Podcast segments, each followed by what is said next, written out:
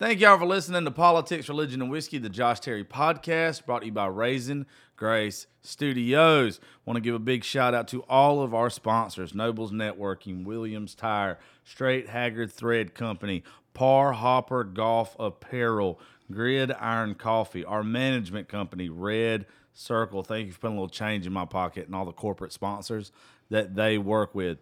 A few weeks ago on my show, I had Miss Jen Street, who had a wonderful story, and she got me hooked up with Miss April Scarborough.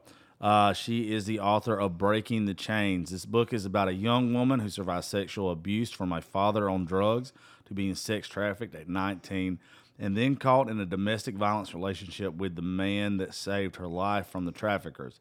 It never lets up on the hardship and trials. In the end, she is a survivor, overcoming it all, working on helping others like her. That is from the back of her book. I would like to introduce y'all to Miss April Scarborough, The Memoirs of a Survivor, Breaking the Chains. How are you doing today? Good morning. Do you know how long of an intro that was for me? I didn't know how really to introduce you. Yeah. And then I saw the back of your book a while ago when I was just paying attention or just messing around. I was like, no, that's perfect. You see the picture on the back? The picture on the back. Yes. Yeah. Well, I mean, it's you. I mean, did you read it? What it says next? The photo was taken first. April was freed from her chain. Oh, that's cool. No, I didn't. Yeah. I did not pay attention to that. My husband's going to pay for a professional to take some pictures of me. And I'm like, man, I done had 3 kids. This is, the most I've ever weighed in my life. I'm like, I don't like taking pictures anymore. It's okay. It's healthy weight. I flipped through and I was like, you know what? He was the one that actually took that photo. And I was like, this photo is the one. Yeah. Because that has that meaning.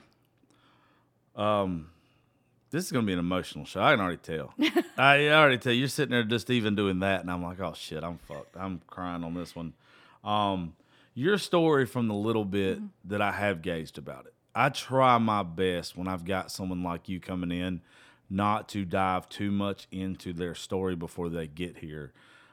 Jen told me about you, and I was like, I've got to have her on my show because her story just seems so powerful and everything.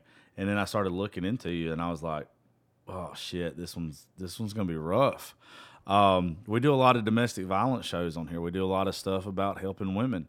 And your story, from what I've seen, is just, it's unreal. I mean, it obviously happened to you, so it's a nightmare to you, but to most of us, it's like a dream, a very bad one. Mm-hmm. And I don't know. I don't even know where we start with this. I mean, I guess from what I've got to see a little bit, it's kind of started as a child, right? Yeah. Well, first off, tell them your social media stuff first so they can go look you up as soon as this is over.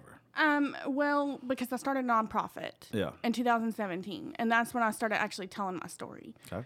It took me over 10 years to even realize that I had been sex trafficked to begin with. I guess because, like you were saying, it seems unreal. Yeah. My story seems unreal. Even to me sometimes. I'm like, how can I go from one thing to the next, to all these different abuses? But, yeah, my social media is Victoria's Lighthouse. Human trafficking support on Facebook. And I actually just started TikTok like 4 days ago after listening to one of your other stories. So I'm like, I'm going to try this because I'm not a big social media person. And so you can find me on Victoria's Lighthouse on TikTok. You made me laugh when you came in. You said you started TikTok because of somebody else on here. It is as much shit as I give it. It is such a good way to get your message out, to get your story. It's the biggest platform there is right now. So it's kind of, if you're not using it, you're kind of missing out on opportunities. So I'm glad you're on there. You'll get a lot of notoriety on there. You should. Yeah. My first story just took off overnight. And I think I posted it 2 or 3 days ago. And within like a day, it had like 7,000 likes and 45,000 views. And I'm like, whoa, I could never get this on Facebook. Yeah, I have like a few hundred followers on Facebook. Facebook is stupid. The algorithm of TikTok works for some people. It works against other people. But if you're authentic, the way I tell songwriters the same thing I'll tell you is the only person that can tell your story or sing their song is you, because you're the only person that's lived it. You're the only person that understands the meaning of the words to your book or to a songwriter's song. And you know, there's something special about that. And TikTok is the only platform that kind of acknowledges that. They acknowledge an individual. They acknowledge somebody who, I don't like the word trendsetter, but they acknowledge somebody that is different than the other billion people on there. And you telling your story and getting, you know, some notoriety in the past couple of days, it's just, it'll help more people. It'll help more people. And I think that is the good side of TikTok. For the most part, I hate it though. But let's kind of start this. Let's pretend it's page one of your book or page one of whatever. Okay. Where did your journey start? So I like to always say that, my story feels like a Lifetime movie. That's where I normally like to start off, is that it's unreal. But it started in my childhood. And that was the hardest part for me to realize, that everything that I went through, that this is where it started. And I almost had completed my master's in psychology with emphasis in trauma. All I had left was my internship, and they dissolved the program. Still got to pay it back, but... you did that in the past couple of years? Yeah, I was just a few months ago with COVID and everything. Okay. I couldn't find an internship, and then they dissolved the program. So they're like, oh, well, sorry. So I switched it to my master's in, public administration with emphasis in government and policy. Okay. Because my husband's like, look, you never wanted to get in front of people and counsel them, because you tried that. And every time you do, you end up in the bed depressed for days on end. And so he's like, you can't do that. And he's like, where you're meant to be is changing laws. He's like, you've done that in your city. And he's like, you're working on your state laws. He's like, you want to go to Washington. That is your goal, to go to Washington. I don't go to Washington. Don't go to Washington. I want to make a difference. I mean, I'm all about that. I just changing national laws. I get that. I'm just one of these people that believes in, like, you know what the wildfire effect is? Wildfire effect is...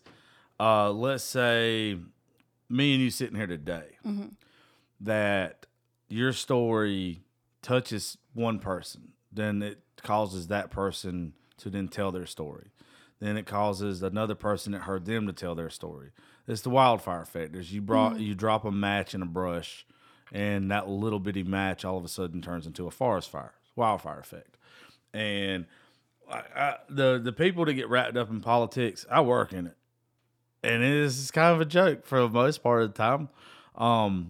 I think what you're doing locally and what you're trying to bring about with your book and talking to people and everything like that, I think that's where, not tell you what to do. If you want to go to Washington, you go to Washington all you want to. But I think that's where you make a difference. I think you start just paying it forward. It's making a difference one person at a time. Everybody thinks you got to go to Washington to make a difference. Or once again, I'll bring it back to songwriters. Everybody thinks you got to go to Nashville to make it big in country music. You don't. Mm-hmm. You can make if you're good at what you do and you make a difference in this world, then people are going to know about you. It don't matter if you're in Cochran, Georgia. Right now you're in Cochran, Georgia. You'll make a difference in somebody's life today. I think that's just as important as going to Washington. But never mind, I'm just an asshole. No, I hear you. I just want people, because you know what happens when you focus on something that big about going to Washington or whatever. I'm not saying you would.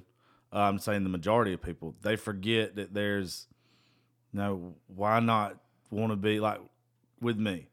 I want to make a difference on a local level, so I want to work in city council eventually. Not now. That's good enough for me.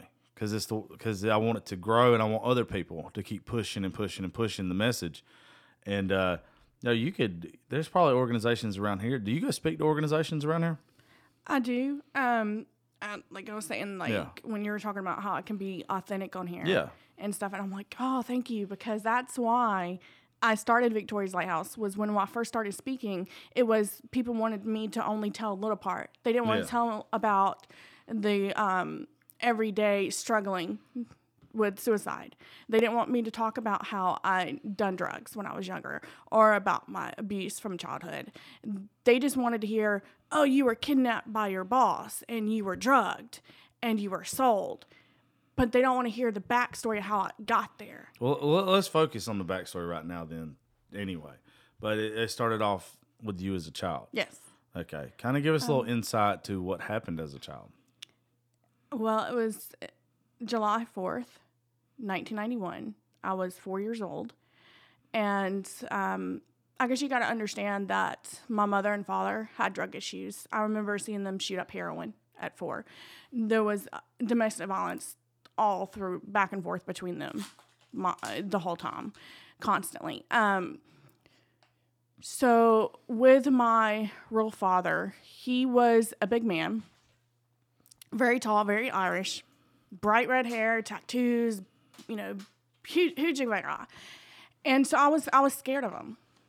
I was literally scared of him all the time. And then it got worse. That night, my mom had actually left him. So they were separated. And he always wanted me. He never wanted my brothers or my sister. He wanted me. He treated me differently than he treated them. Always did. And that night, he got high. My mom wasn't there for him to abuse or to make her do what he wanted her to do. And I had gotten up to go to the bathroom. And he took me to the living room. And that's the first time I was abused. It didn't get too far.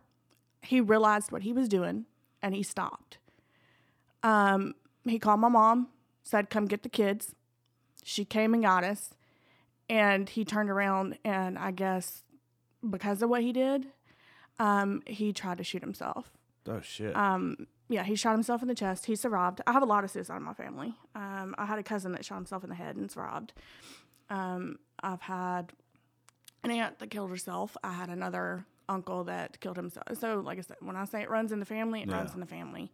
And I've struggled with it myself. I've struggled with it. Even my autistic 9-year-old has been in the hospital from trying to commit suicide. And people's like, how can a kid do that? And I'm like, it's a chemical imbalance in the brain. Depression is passed along genetically, especially when you grow up certain ways.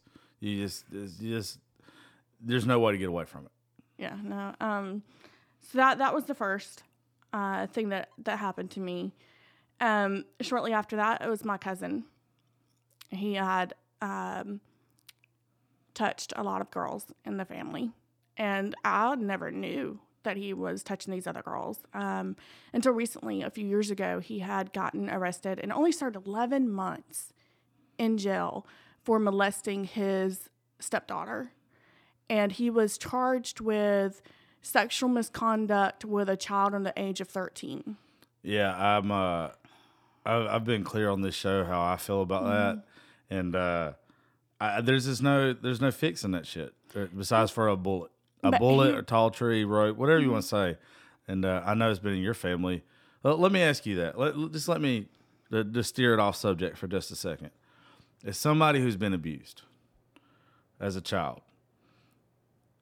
how do you feel about that? When you can sit here and say that this person only served 11 months, if somebody would have, when you were abused by this person, for the sake of argument, or to simplify it, would have gave them the old Western view on it.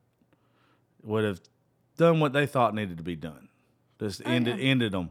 They would have never hurt anybody else, right? Mm-hmm. How do you feel about that? Do you think that some of these people deserve second chances?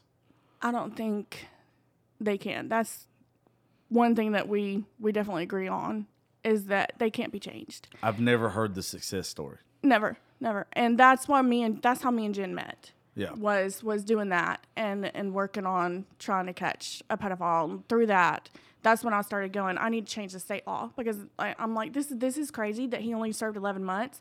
But then what got me too is that, yes, he's automatically put on the sex registry, right? That doesn't do shit. No, it doesn't. But there's a way that I wanted to kind of help make a difference with that is that in Georgia, they are on three levels, level 1, 2, and 3. I didn't know that. Yeah, level 1 means they're less likely to repeat, more likely like the Romeo and Juliet type stuff. That's not gonna happen again. What's it called? Damn it, what's that word? It's statutory. Yeah. Statutory. Yeah, I'll call them Romeo and Juliet. Okay. The ones that aren't likely going to be repeat offenders are level 1s. Level 2s are kind of Level 3s should be your child offenders, right? You would think, because they're the ones that get stricter punishments, the ones that their parole officers are going to be looking at harder. Crimes. Yeah, the ones that... But people like my cousin aren't even leveled. I'm like, how is that possible? How does that happen? Because they just don't, I guess they don't feel like he's a repeat offender because she was the only one that came forward. How old is he? He is a little older than me. So he was born in... And she's 13 whenever he got the sentence? She was like 11 when he got the sentence. No, kill him. He was in his 30s and she was 11. Yeah, kill that motherfucker. He was almost in his 40s. But he learned it from my uncle. Yeah, well, and that's something else that I talk about a lot. And like, I don't know what the word would be. It's not like damn it. For some reason, my brain's just not working good today. I am not somebody who has investigated. I don't have a doctorate in this shit, I guess is what I'm saying. But I've watched a lot of documentaries. I've read a lot of articles, a couple books every once in a while. And it's generational. It's taught to you. It's most of these people, if it happens to them as a child, it's normalized to them. People don't realize how big of a word normalized is, to where when something continuously happens to you, you do not see the wrong in it anymore. No. You don't. It's normal to you. It's what your level of normality is. Everybody has a different level. And most of these people that are abused as children, I'm glad you didn't. You know, I'm glad you're not that way. But for the majority of people that are abused as children, they abuse children as adults. It's just normal to them. Well, see, we were both kids when he was abusing me. Yeah. And it turned out he was abusing my sister and he was abusing another cousin of ours. Yeah. But the thing with him, like I was saying, he was taught that way. Yeah. Because my uncle brought him a prostitute when he was like 12 years old. Yeah. All his sons. He's like, you're a man now. Let's get this done. And he would be like, it's okay to sleep with your cousins. It's okay to do this. It's okay to do that. And he, big time drunk, and that run in our family too. Yeah. Was drugs and drinking. And that's not a good mix. No, it's not. And so, yeah, so he was raised. He was taught like that. And I wish I would have said something, but again, I was a kid. You're a kid. You don't know to say anything. Like, the thing is what's fucked up about all of it is it's not like it was normal to you because it was a child, but you had been around it enough to where it's just another thing. It's just another thing that's in the same line of the rest of the shit. And it's probably even in your mindset as a child before you figure out as an adult, or when you get older, when your brain develops, that this is wrong. You probably don't even know it's wrong at the time. That's not your fault. When you're around something so much, like I said, that was y'all's normal. It's a fucked up normal for y'all, but you didn't know the difference. And but like I said, you can't sit here and say I should have told. You didn't know to tell. I'm not trying to make an excuse for anybody. They shouldn't have done what the fuck they did, but you literally did not know to tell. If that makes sense. Yeah. Well, actually, when brings me to the next point. Yeah. When I was in school, so I would scream and cry anytime a man would come around me. Yeah. My stepdad came into our lives when I was 4, and thank God he did, because he was the rock in my life, the only person that cared about me. Because like I said, I had my mom was still on drugs when she met him. She did get off the street drugs, but she went to popping pills, so she was still never there. He was the only one that I had. And he stuck with me for 2 years. I'd scream and cry and literally piss my pants. And he was like, and he would always tell us, I never heard the words, I love you, growing up. Never. He had a hard life too. Yeah. And he would always, the things he did was so that we wouldn't have the life that he had. But he would tell us all the time, I didn't choose your mom. I chose and fell in love with you guys. That's cool. And that was his way of saying I love you to us. But, yeah, he was the one that was always there. and taught me morals and gave me my sailor mouth, love for tattoos and motorcycles, you know. There ain't nothing wrong with that shit. There's nothing wrong with that. But in school, so go back to the whole school thing, they knew. They knew straight up. Your school knew? My school knew. I would scream anytime a man walked in the room. I'd pee myself. They went to my mother and said, look, she's been abused. You need to get her help. And, of course, my mom, so high on somas back then, didn't care. She was in her own little world. So the school, what they did was they told her that she needed to send me to a doctor to get checked. And, of course, I screamed with the doctor. The doctor's like, I can't even examine her. I can't even get near her. Yeah. She's been abused. They even said she's been abused. So the school, what they did was they threw me in special ed. I remember the teacher to this day, how she grabbed my arm and she'd go, scream, just scream, and I'll let you go. And I couldn't do it. Yeah. I was so scared, and I literally wouldn't talk. And that entire time when I was in the special ed, all we did was watch Disney movies. Yeah. We never learned anything. And that put me so far behind, like all the way through high school. I didn't do a single assignment at all. And so, like, now when my kids are learning something, and thankfully all my kids are smart. They're gifted. They're beautiful. That's cool. They're extremely smart. They never study. They excel in their tests and stuff. And I'm like, go down here. Are you sure you're mine? You sure? Because I can't even spell, you know, definitely. You know, I have to ask my husband all the time. I'm over here writing papers for school. Do you know a common factor between people that are considered highly intelligent? They can't spell. Really? Albert Einstein, if it makes you feel any better, could not spell four-letter words. But he came up with great theories and everything that turned out to be 100% true. It's I read something about it a long time ago, and it's just where your brain is functioning. Mm-hmm. I'm ADD. I have attention deficit disorder out this fucking world, right? They've explained it to me before that one reason why I have such a hard time spelling is my brain is firing at 500 different ways at a time that it doesn't understand the concept of just spelling the word. Just say it. It doesn't. It just doesn't make sense. There's nothing wrong with it. That makes me feel better. Yeah, I can hold a 3.9 GPA. Look it up. You'll be so surprised at the amount of people that are geniuses that could not spell.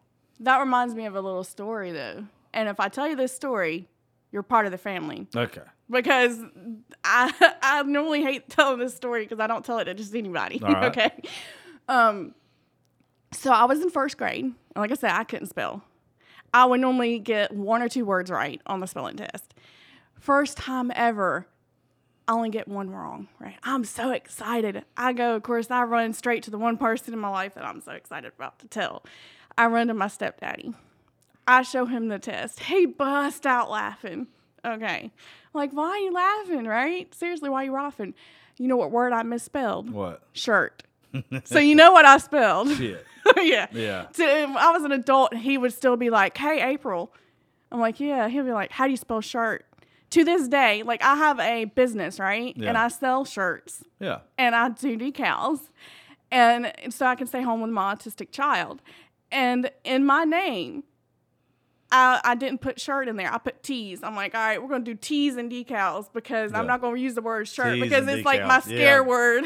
No, there's nothing wrong with that. But let's go back. That's funny. That tickles me because I'm the same way. I shorten shit all the time so I don't have to spell it on everything else. But let's go back. Let's try. I'm trying to keep the timeline here because your story's so interesting. I want to just keep following it. So you were talking about around when you got to high school and everything and being in special education and all that kind of stuff. Yeah, so by the time I got in high school, the way I thought love was you know, going after these boys, like, to get their attention. Yeah. Actually, my boyfriend in high school was such a sweetheart and went and do anything with me. Yeah. But it made me go, what's wrong with me? Yeah. What's wrong with me? And for him not to want me like that. So after we broke up, of course, I was like, always like, any man that told me I'm beautiful or whatever, I'm automatically just gonna go, oh, I'm so in love, right?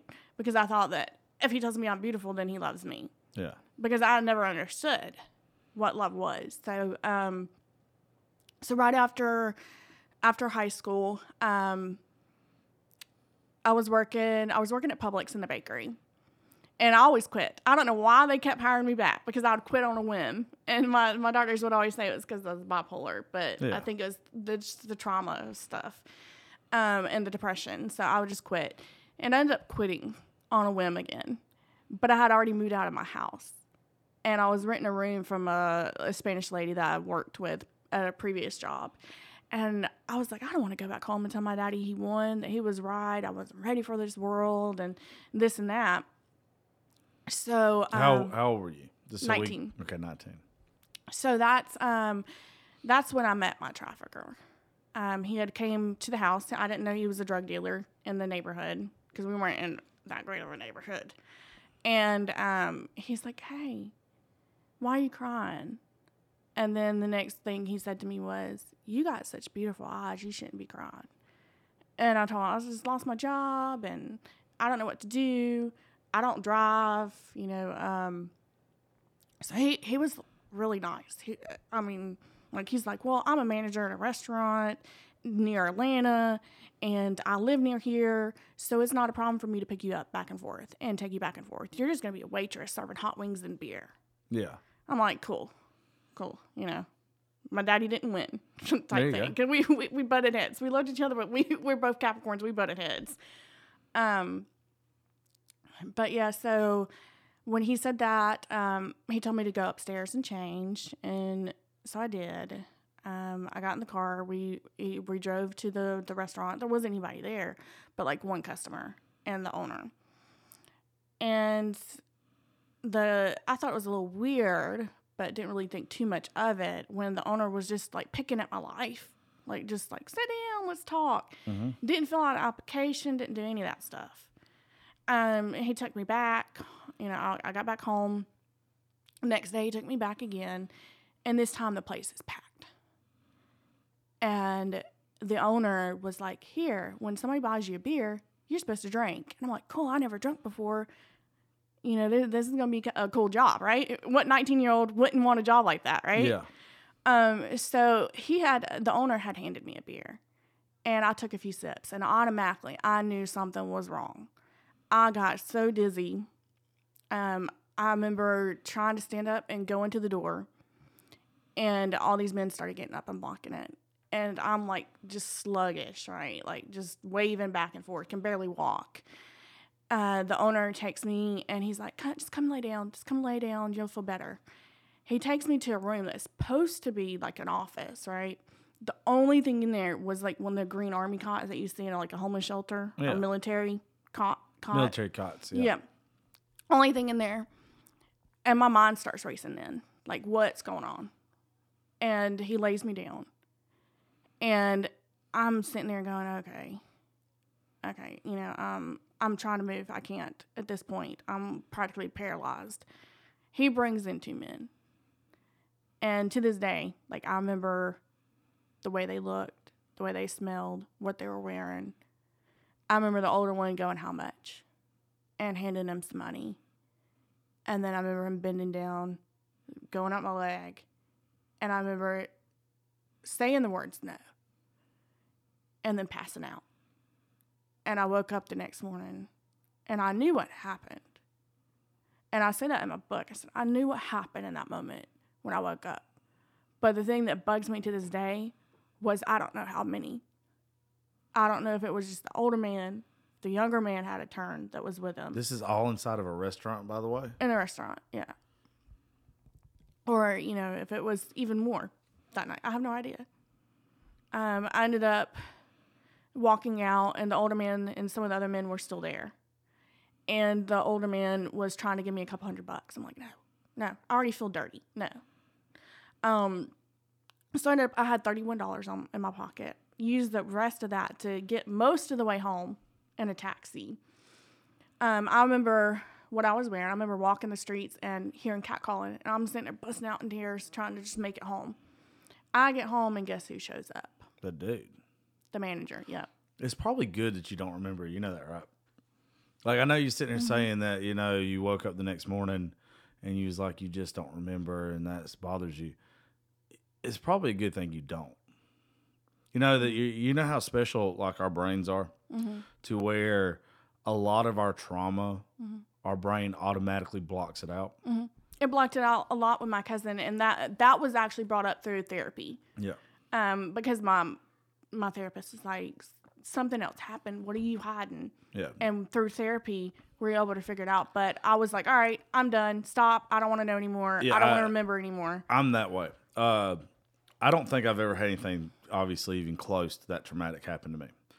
But all the stuff that I've, like, dove into, people I've talked to, your brain being the way it is, it takes the things that you can't handle and it puts deep down in a box. And that's one of the things that I have problems with therapists about is if you're, and please don't, I don't mean this towards you. I'm just going to say this towards me.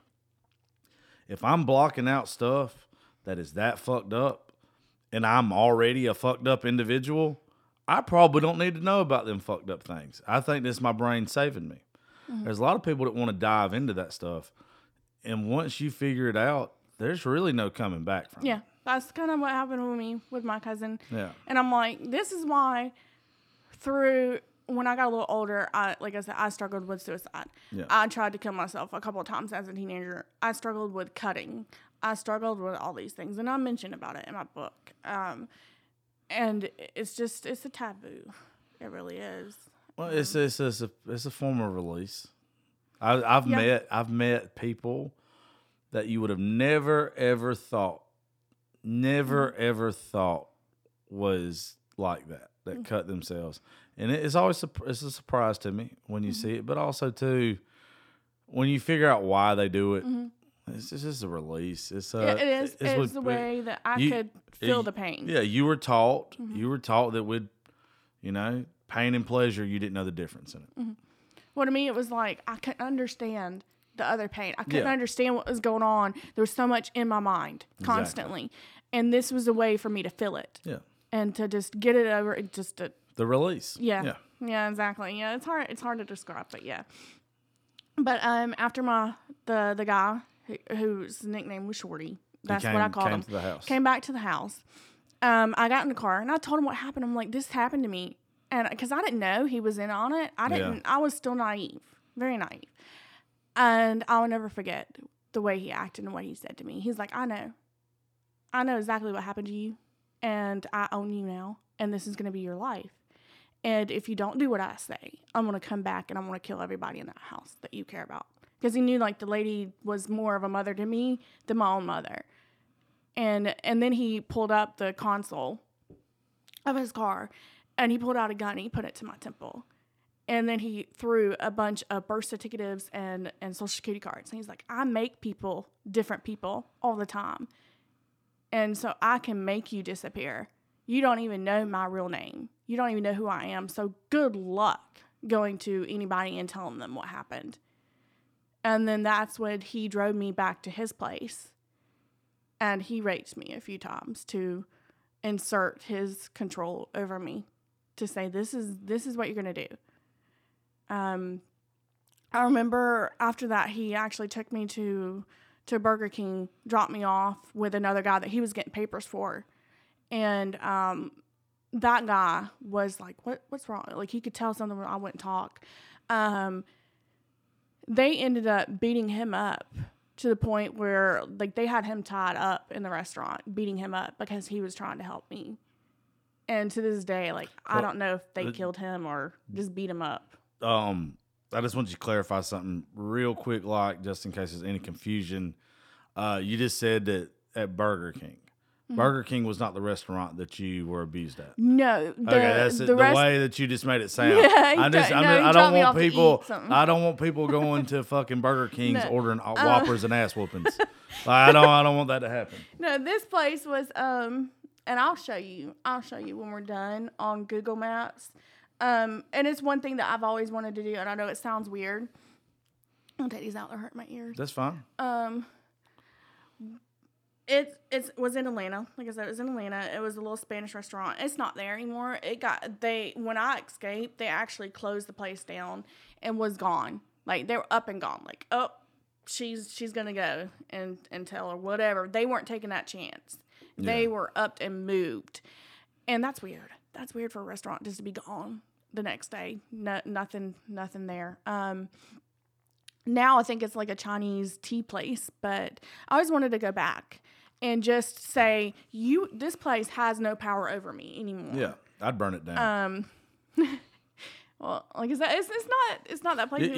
But still, you're tougher than me. Just because it's got a different name change, it's still the same building. Well, I still want to. That's why I want to go back. That's why I want to go back and say, this place doesn't have that control. I haven't gone back, but it is a goal of mine. But I wanted to go back with somebody actually recording it for me. Yeah. So that I can actually show people real life the emotion and the trauma behind it. Yeah.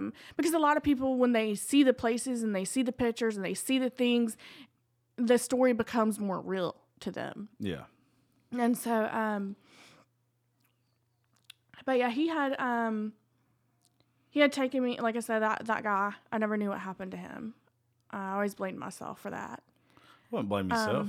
I was trying to get out. Yeah. I was trying to get help. Well, before we talk about you getting out, let's go back to where he pretty much says that he owns you, mm-hmm. and all that kind of stuff. How long did the trafficking of you happen from the time that he takes you back to his place the first time, and says this is your life now, to where you? Not long. That day he was actually taking me to another guy. And I remember walking into the apartment and going, "Oh God, this guy's gonna rape me too." Yeah. Like how many? Like, I remember thinking, how long can I live like this? How long can I actually go on? And the guy looks at me and goes, "Honey, you're not my type." And apparently, I was there to learn Spanish dances. Okay. And this is another thing that I want to do in the kind of documentary that I want to do of going back, is I want to go to these nightclubs, because each culture traffics differently. They do. And I was trapped in the Spanish culture and the Spanish trafficking. So that's what I know more about. So what they were going to do was they go to these nightclubs, and these girls, they'll cut a song really, really short. And they'll dance with these girls. They call them $5 girls. If the girl's lucky, she's allowed to keep that $5. But most of the time, the pimp gets that money and the money that the guy gives them for the girl, right? So they'll go, they'll dance with the girl, they'll pay her $5. If they like her, they'll pay the pimp for more. They'll take her to the bathroom or to parking lots. You're not talking about it's like a strip club. You're talking about like a night dance. Just a regular ass dancing club. Night, yep. In Atlanta, it is prominent. It is like almost every nightclub down there has trafficking. Like, really? That's going on. Yes. And that's why I wanted to kind of do a documentary on, and to show that this happens, like, so prominently. So that's what they were about to train me to do, right? And so he took me there, and then the next night, he takes me back. And this time, there is just so many people, and they weren't going to bother drugging me. They were like, you know what you have to do. And they were literally taking open bids. They were telling me, go talk to this person, go chat up this person, so that they twirl around, like, literally go up here, do a little twirl, do a little dance so they can look at you, and then go to the next table and do the same thing. And I'm like, oh my God, like, this is really happening, right? And there was another girl there. She's probably 16-ish. I never knew her name. We weren't allowed to talk. They were doing what they do at the Spanish clubs. They put her on a back wall. The men would come in, take her to the restroom, put her right back. And she was pregnant. Holy shit. She was huge pregnant. And this is the night I actually escaped. So I wasn't trafficked very long. Yeah. That's when my ex had walked in and he had sat down at the bar. And again, I was giving signals like I did to the first guy. Something about me said, he's different here. He's not hitting on me like the other guys. So I was... It didn't register with you that he's in this bar for a reason? No. Okay. No, not at that time. Because like I said, I was just so scared, like, this is really happening. Like, I didn't even know I was trafficked for 10 years. Like, it didn't register to me. I thought I was just raped. Like, it didn't register to me that there is such thing as trafficking where people actually pay. And people are trapped, like, in that way. Like, I didn't understand it. He seemed nice. He seemed legit to me. So I was so afraid to, like, tell him what was going on, but I was hitting around. And the next thing I know, the manager and the owner had went to the bathroom. And when they did, he grabbed me by the hand and we ran out the door. Do you mind if I ask you a couple questions about the restaurant? Sure. Okay. You didn't have... I'm trying to paint a picture for myself and the listener here. You didn't have, like, families in there just sitting down eating or anything. No. People came here knowing what this restaurant was. You might have been able to get beer and hot wings there. They didn't even serve hot wings. Okay. Well, let me tell you, they didn't even. That was a lie. Okay. Got you. That was a lie. Now, you got to paint a picture with some things. Yeah. Because it kind of, if somebody was coming to this location, they knew why they were coming to this location. This wasn't if I saw a Mexican restaurant and I looked hungry, it would obviously be to where I knew not to walk in here. Like this, exactly. If you walked in and they didn't know who you were, that's why they did that with him. They kept trying to pull me away. No, don't talk to him. Okay. Go over here to this group. They were trying to get him out. Okay. And like I said, he knew. So if you were there, you knew what you were there for. Oh yeah. Okay. Yeah. It had that clarifies a little bit. Yeah, it had like a few little pool tables, like two pool tables, and a rundown. It was like a rundown, almost a brothel type feel. It was definitely. Like I said, the kitchen never been used. A huge kitchen back there, never been used. That makes sense. I said, in the office, like there was nothing in the office.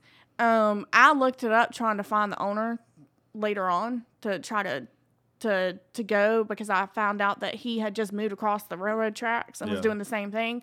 So I was like, I'm going to find out who this guy is. He wasn't on any papers. I contacted the people that were on the papers, and they were like, oh, he was just renting it from us or da-da-da-da. Yeah. They couldn't tell me anything. I couldn't track him down through paperwork. And that was scary. Yeah. That was scary. Probably a little rundown-ass place, right? It was. Okay. It was. But the thing was, it was across the street from the Lake City Courthouse and a huge church. And it was in a shopping center with a McDonald's and a Spanish market behind it. But it was still off to itself. Okay. But, yeah, people knew exactly what was going on. You had to know. But, like I say... Was it in a completely... Like a complete, more of a Spanish community? Oh, yeah. Yeah. Okay. Definitely. Okay. And we'll get more into that. Okay. When I escape. Okay. Well, last thing you said before I interrupted you, I'm sorry, was you and him ran out the door. Yeah. We can go back there. We ran out the door, and they were screaming and trying to stop us. And I remember reaching out to that girl. And it was like a slow motion movie type scene in my head. And I remember going, she's so close, but so far away. Yeah. And she was scared. She was terrified. I remember just the fear in her eyes was like... How long did you and this guy talk before you decided that I was going to dip the fuck out? Or you were going to dip out? Like maybe 20 minutes. Okay. Of me trying to go back to him and then pulling me away and then trying to kick him out. And that's what I said. Like, to me, it didn't register. To me, I was like, okay, here's the one guy that's going to help me. Right? What kind of lines and stuff was he feeding you? It wasn't like the other ones. He wasn't like, oh, you're so beautiful and trying to touch me. He was just generally, can I buy your beer? What's your name? Where are you from? And he spoke really good English. Nobody in there spoke English. Yeah. So here's somebody I can actually talk to say, help me. And just, it was more of an eye contact thing. Like, he could tell, like, I'm sitting here going, you know, just trying to convey that I was trapped. And I felt like he was getting me. I didn't know he knew at the time. Like I said, I didn't know he knew what was going on. I was naive. And so, yeah, we ran. I remember he took me back to his place, and he put me in a room and just left me there.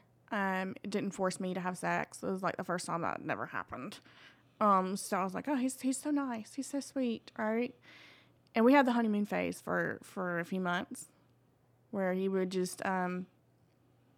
At any point in time of that period, did you reach out to your stepfather or family members? Did they know where you was at, what you were doing? I'm just trying to get some insight as to, like I told you before we started, in my mind, I want to know why you didn't run. Yeah. Why you didn't run farther. Yeah. I did one time, like that was in that picture that I showed you. That was, like I said, that was the only picture taken me from 2006, 2011. That was that and one more time when our family member died was the only time I was allowed to go back home. And I didn't know at the time that he was telling me, hey, I don't want your family looking for you. So let's go. And you just tell them that you moved to Atlanta and you're good now. And that's it. Like, pretty much. But it wasn't like your family was reaching out either, I guess, is what I'm trying to say. Well, me and my dad would. Like I said, me and my stepdad, we would talk every day. Okay. He would allow me to use his phone. I didn't have a phone. He would allow me to use his phone and talk to my dad every day, and then that slowly got cut off. Okay. And like when I was trying to share that video, I was talking about that on my latest video in TikTok. I was showing this picture, and I was talking about, you know, my stepdad and how he was the only support I ever had in my life. And in this moment when I'm sitting there and I'm thinking back and I'm going, you know, he died in 2008. So during the time that I'm trapped into this, he died in a car accident. And I didn't know until years later, my mom told me that they knew that I was trapped in a domestic situation. They're like, come on, like, they both obviously knew something was wrong. And they're like, but she's like, your dad was scared. Every time you say your dad, you mean your stepdad. My stepdad, yeah. Okay. Yeah, the man that ran, not the first one. I just wanted, I was clarifying it for the listener. Yeah. Because he raised me. He was my dad. He loved me like his own. He knew, but he was scared that if he said something to me that I would push him away. And that's what I wanted the listener or the watchers of TikTok to understand, is that point of both sides of a domestic situation, how the family, how it affects them. And I'm like, you know, that right there, that moment was actually the hardest thing I've ever dealt with out of anything. Out of all the times I've been losing my stepdad, losing the one person that I've ever had in my life, but losing him the way I did, like not being able to say goodbye, not being able to say, not being able to tell him that I got free. And I'm like, he died. He knows. Well, he knows you got free. He's proud of you getting free. Well, but to me, I was like, you know, sometimes it feels like he died thinking I was going through hell. Yeah. He, like I said, he was scared. He was scared that I would push him away. I wouldn't come home. He didn't know what to do. And eventually I did get free. Eventually, and that will tell you how I got free from him. How long of that period were you trapped with him? With that guy? Oh God. Calculate. Like I said, I'm dyslexic. You're fine. Let's see. Was it a year? No, it was from 2006 to 2011. Okay, so 5 years. Okay. Yeah, we had two kids together. Okay. And like I said, that's when the honeymoon phase. That's what I was going to talk about. When the honeymoon phase ended, was when I got pregnant. Yeah. As soon as I got pregnant, that phase was over and out the door. I remember I was at the free clinic, and they give me prenatals. I got back to the truck, and he just was like, no. He took the bottle and chunked it so hard that it cracked the windshield of the truck straight across. Like, that's how pissed he was. Why was he pissed? Because you were pregnant? Because he had another family. Oh, shit. In Mexico? No, here. Well, there, too. But he was a player. So he had you living in one place, and he had a family living somewhere else? Yes. Was he living with you or with the family? With me. Okay. They were kind of together but separate. It was a very complicated situation. It sounds that way. But they had a kid. He never wanted kids. He was a narcissist. He never, he even told me one time, he's like, is it normal for me not to care about my son, not to have any feelings for my son? No, he's a piece of shit. The only person he ever really semi showed curation to was our daughter, and he never wanted a girl. Yeah. But yeah, she was the only one, like, when we separated. And at one point, he was allowed to see the children. He didn't care to see our son. He only wanted to see our daughter. And he actually got in trouble for kidnapping her. Really? Mm-hmm. Now, I'm going to ask you something because it's what I would imagine anybody's thinking in that situation.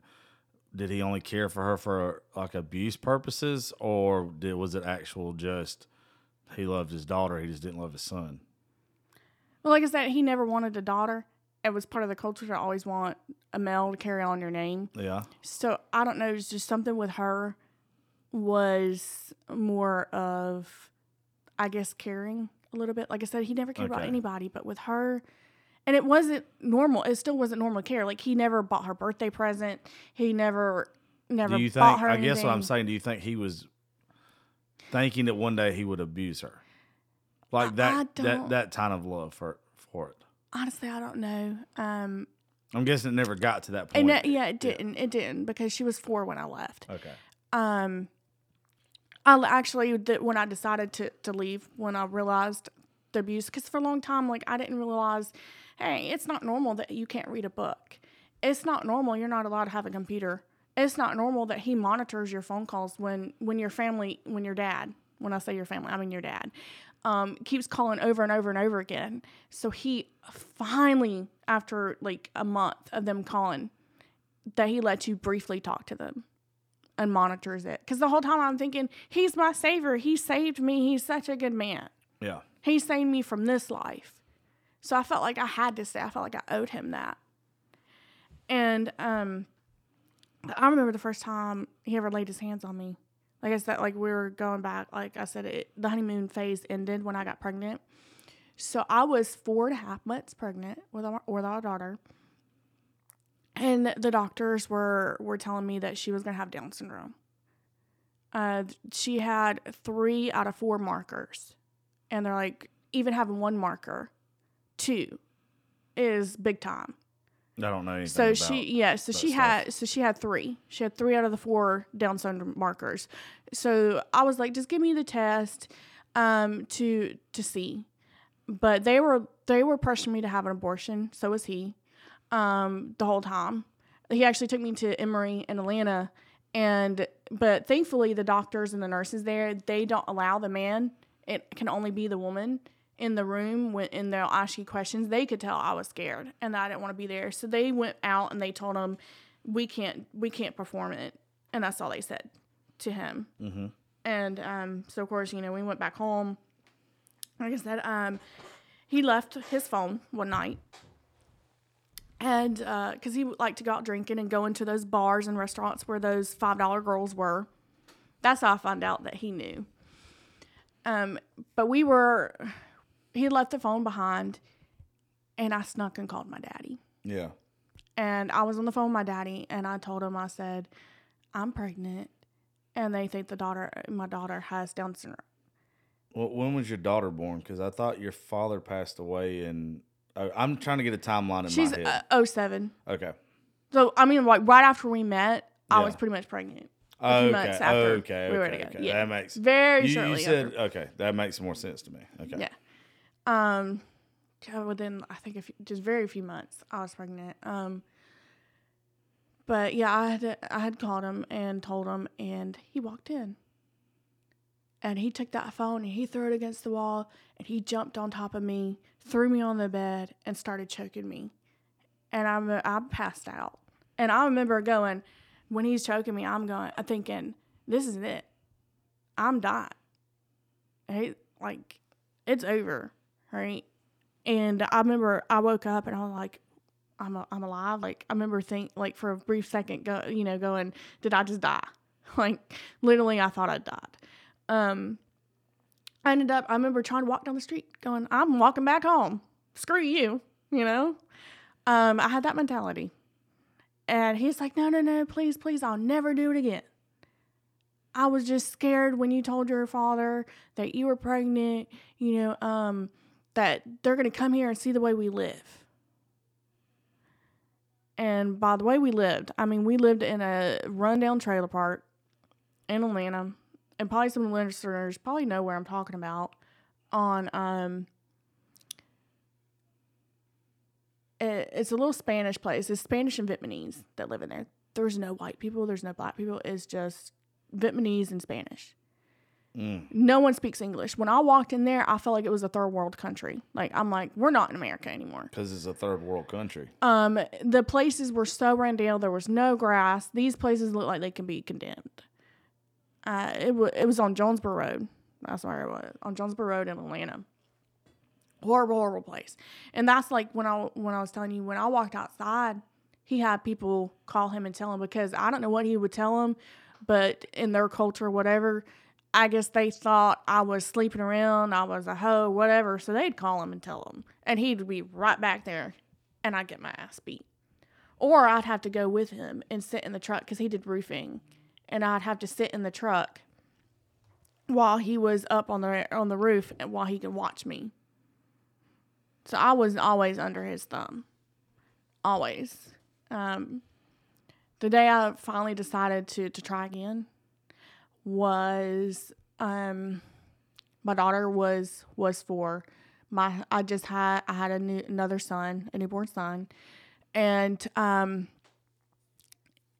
don't remember what started the argument, but he said, and this was right after my dad had died. Now, during the time my dad died, I was pregnant with my son, and I named my son after him, of course. Okay.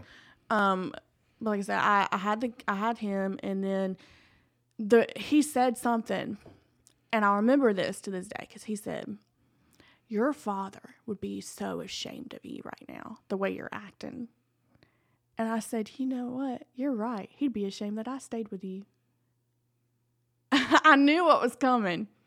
I knew it was going to happen. But at that moment, I didn't care. And, of course, he just started beating my ass. At any point in time when he's being abusive, was there ever the law called? Oh, yeah. I'll get in that in a minute. Yeah. I'm just wondering what steps you took to... Yeah, I'll get to that in a minute. But, like I said, the neighbors, they knew. But nobody would help me. But he ended up... My daughter... got into it, and my daughter, she's a little girl, little bitty thing, came over there and goes, "Don't hurt my mommy," and literally jumps on his back, and he flung her off, and she hit the wall, and she fell down to the ground. I'm like, oh my God, she's lifeless little body just laying there. And at that moment, I realized my daughter is going to end up being abused. My son's going to end up being an abuser. At that moment, I said, I don't care what it takes. I got to get out of this. I have no choice. So I waited, and he ended up leaving his phone behind again one night. And this time I called my mama. And I was so scared to tell her my address. But she was able, I still to this day, I don't know how she found it. But I remember I called her, and her and my sister... they came and got me. I remember telling him, "Come tomorrow." I said, he normally goes to the bars. He's normally out drinking. So he'll be gone more likely. But come at 3 or 4 o'clock in the morning. He's more likely not going to be home. And they did. They came the next day. And that day that they came, of course, somebody was monitoring, because everybody was always out there drinking. Yeah. There's always somebody out there drinking. Always something going on. It's Mexican trailer parks. Yep. So they called him. He was there, but I remember trying to sneak back and he caught me packing. He's like, what are you doing? I'm like, I'm just getting all these, over here so I can wash them. Because he had just bought me. So he did things like that. He beat me up, and the next day he'd buy me a washer. Or for like a year, we didn't have lights. And electricity. Y'all didn't have lights for a fucking year? No, and I'm telling you, I cooked on a propane thing. I heated my water on a propane thing. He could afford it. Now, get this. He could afford it, but he was never there. He pampered himself, or he went and used it at the bars on the women and stuff. He chose to, keep me in that position to where my basic needs weren't even being met. I remember being so scared, and I'm sitting here cleaning this trailer with my own t-shirt on my floor, floorboards and stuff going, I got to clean this place up. I remember hiding the one knife I had. I remember him coming after me on Christmas Eve. I remember I had both kids. They were both sick. So they were both still up in my lap. And I was holding them, and I remember... you said sick. They were both sick. They were both sick. Okay. And this is why I remember this, because it was Christmas Eve, but they were both had little colds, and they were both up. So I had them both laying on top of me. We were watching this little TV that I finally got from my parents. My parents actually gave it to me. One of the few times I got to go back and see them was for a baby shower, because they already knew I was pregnant, so he allowed me to go back for a little baby shower. And the only stuff I ever gotten for my kids was from that baby shower. When I said, he never bought a single outfit, never bought a bottle, never bought them a birthday present, never did anything. I actually gave birth to both of them on my own. When I had my daughter, I was like, my blood pressure is high. They're sending me into the hospital, early to have her. And he goes, okay, just call me when it's over. I'm like, are you serious? I was there the entire time by myself. I couldn't even call my parents and tell my parents. Why couldn't you call? I don't understand that part. Why couldn't you call your parents if you had the hospital phone right there? I was scared. I was scared because every time I did call him, he was monitoring the phone call. So at this point, I was conditioned. How could he monitor the phone call? Oh, yeah, I had to put it on speaker. You're saying that you're so used. Yeah, okay. I had to put it on speaker, and he was there watching me. And if I said anything he didn't like, I'd get beat for it later. So you were kind of trained then, even though you wasn't around that. At that point. That even you're sitting in the hospital by yourself. Scared to death to actually call him. Because you're trained that way. You've been wired that way. Mm-hmm. Okay. Yeah, so I ended up just giving birth by myself. Have no pictures. I don't even have baby pictures of them.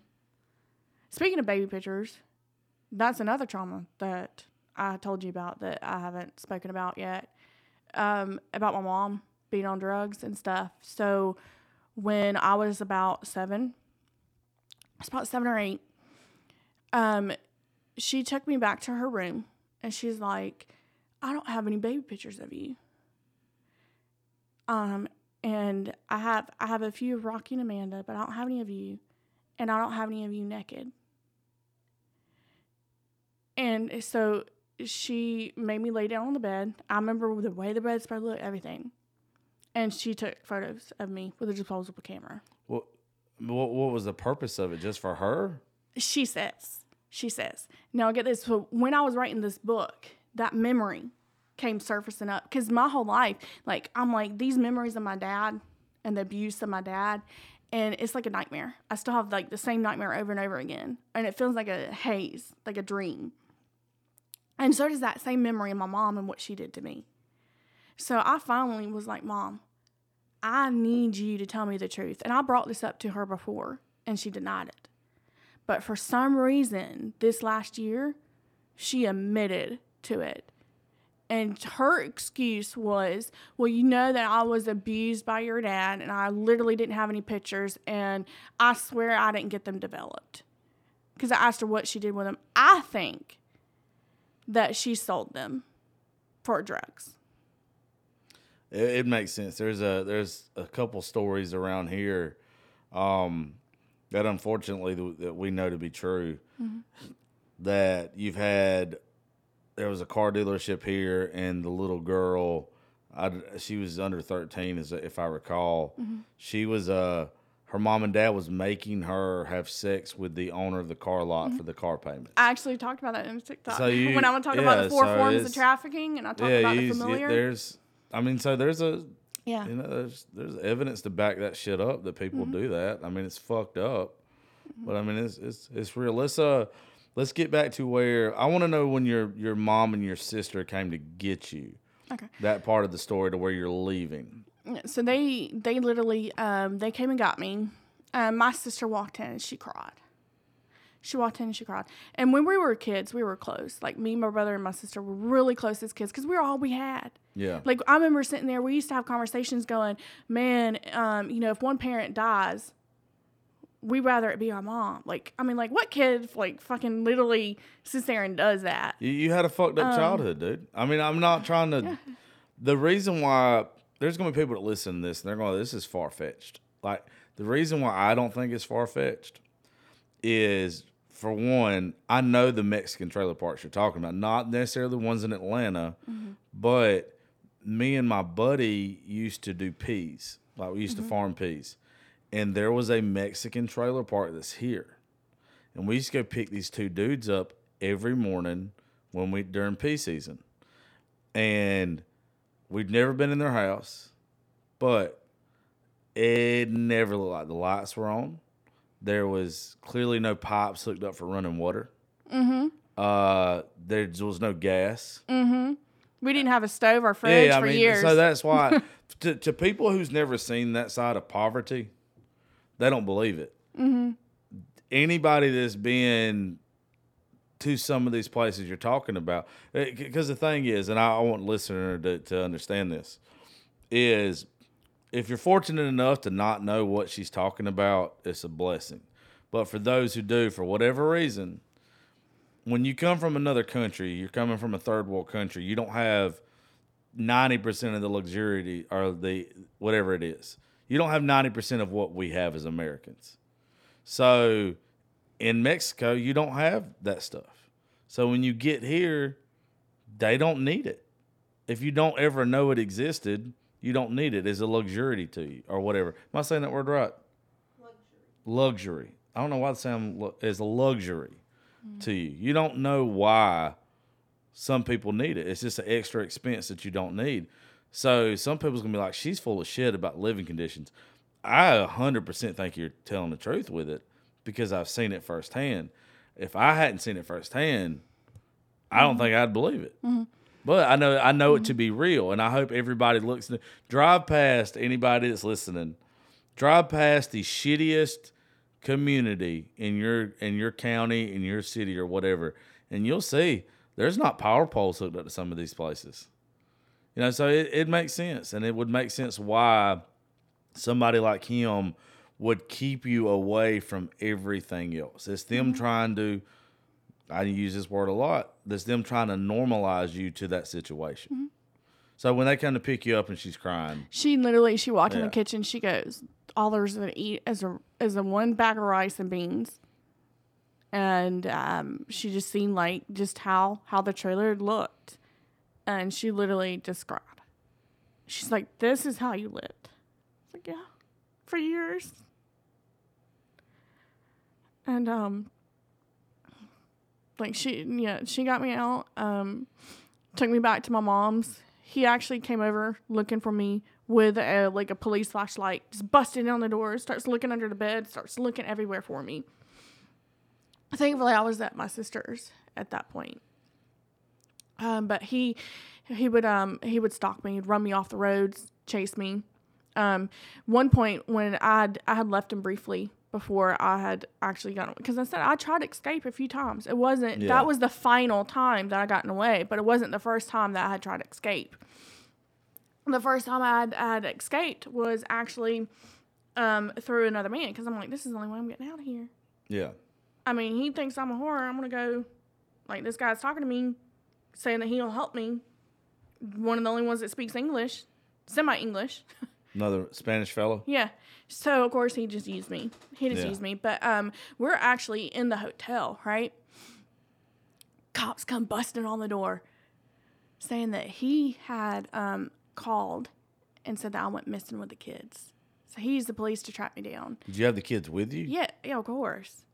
Thankfully there was like 20, 30 cops come busted in that door. One sat me down. I told them what was going on, and they said, "Be safe," and left. Right.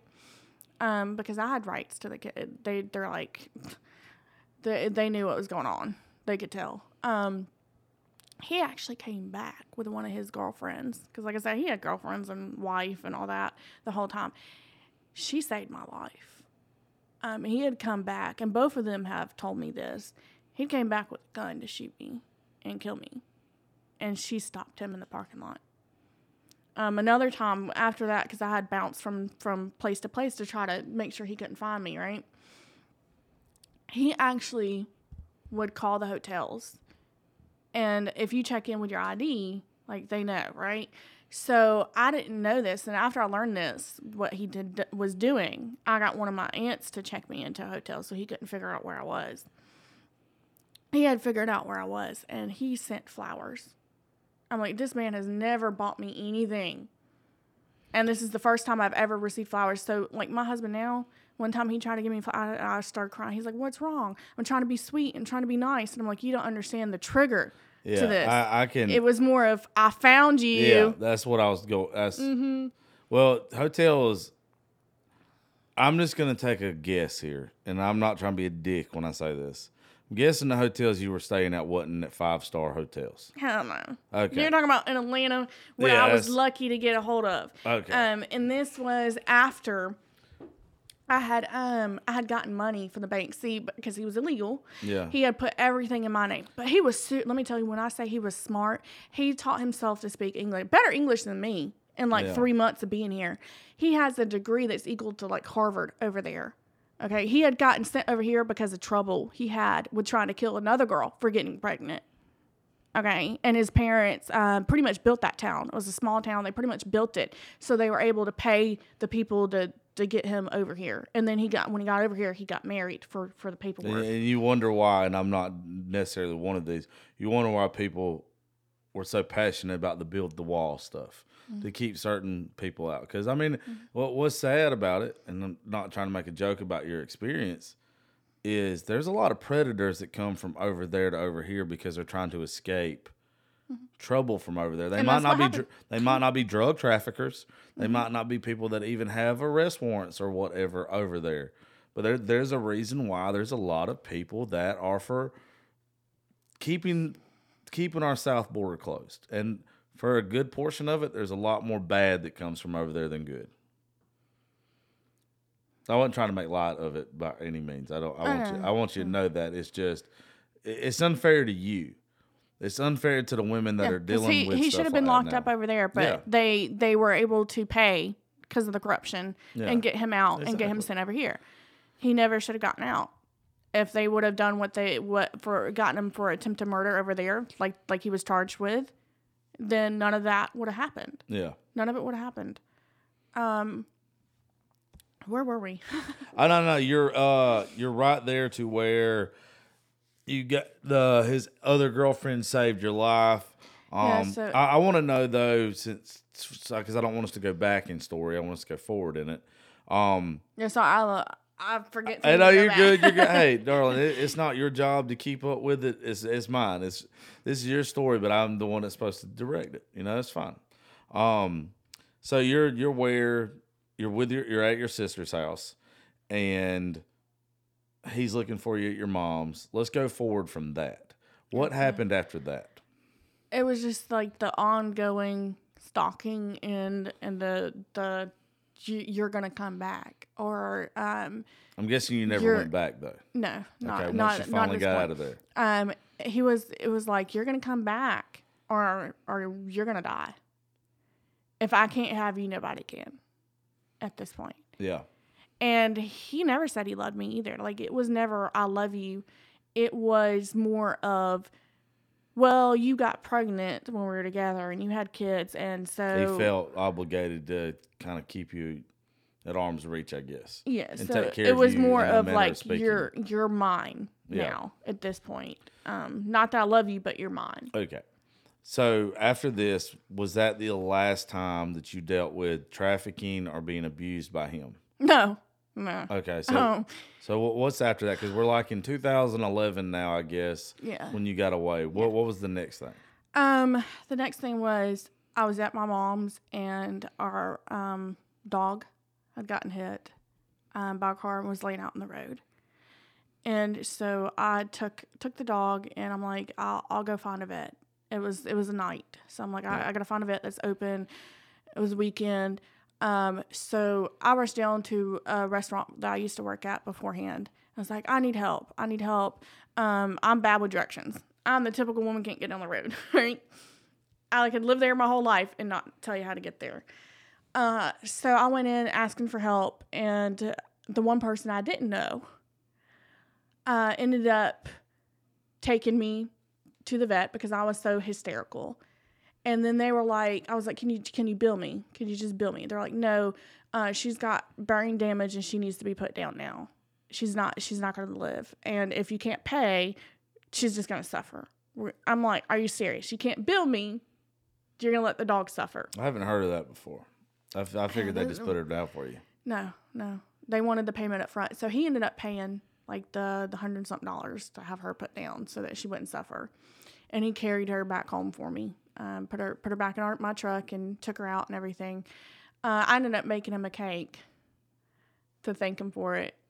And then 2 months later, we're married. Oh, shit. But we've been married for 10 years, a little over 10 years. He went through a lot of trauma, too, as a child. His dad committed suicide. His mom was bipolar, would always leave the family. He actually married a woman from Colombia before me who cheated on him, used him to get over here and all that stuff. So he went through a lot, too. So I think we were both, like, at this point in our lives, just going... still looking for somebody to love me. And thankfully, I guess I found somebody more like me than not this time. I was lucky that time to actually find somebody that didn't want to use me. Yeah. I just wanted the same thing, to be loved. So he stuck with me throughout the year. This is a weird question I'm about to ask you, but I know that everybody's going to want to know. As far as culture goes, white guy, Mexican guy, what is he? He's white. He actually grew up around the corner from me. Okay. Our dads knew each other. Okay. Okay. And it's funny because he talks about my country and it's all the time. He's like, you're so country. He actually got our son, our autistic son, because he makes these jokes about me being country.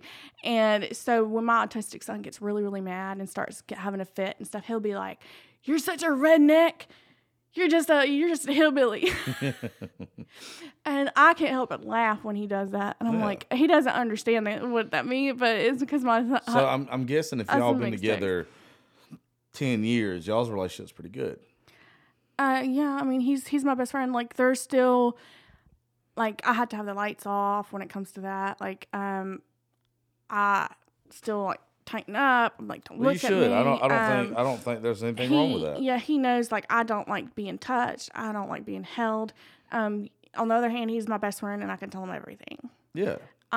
But he knows that I have these issues. And yeah, it does come up in the relationship because he's the type that's like, love me, touch me, hug me. I have mommy issues. I hate that shit. But me, I'm like, I can't. I'm like, I'm sorry. Like, at least he understands it. He does. That's good. He doesn't like it, but he understands it. Well, that's, you know, I mean, that's special of him, though. You know, I mean, that's a hard.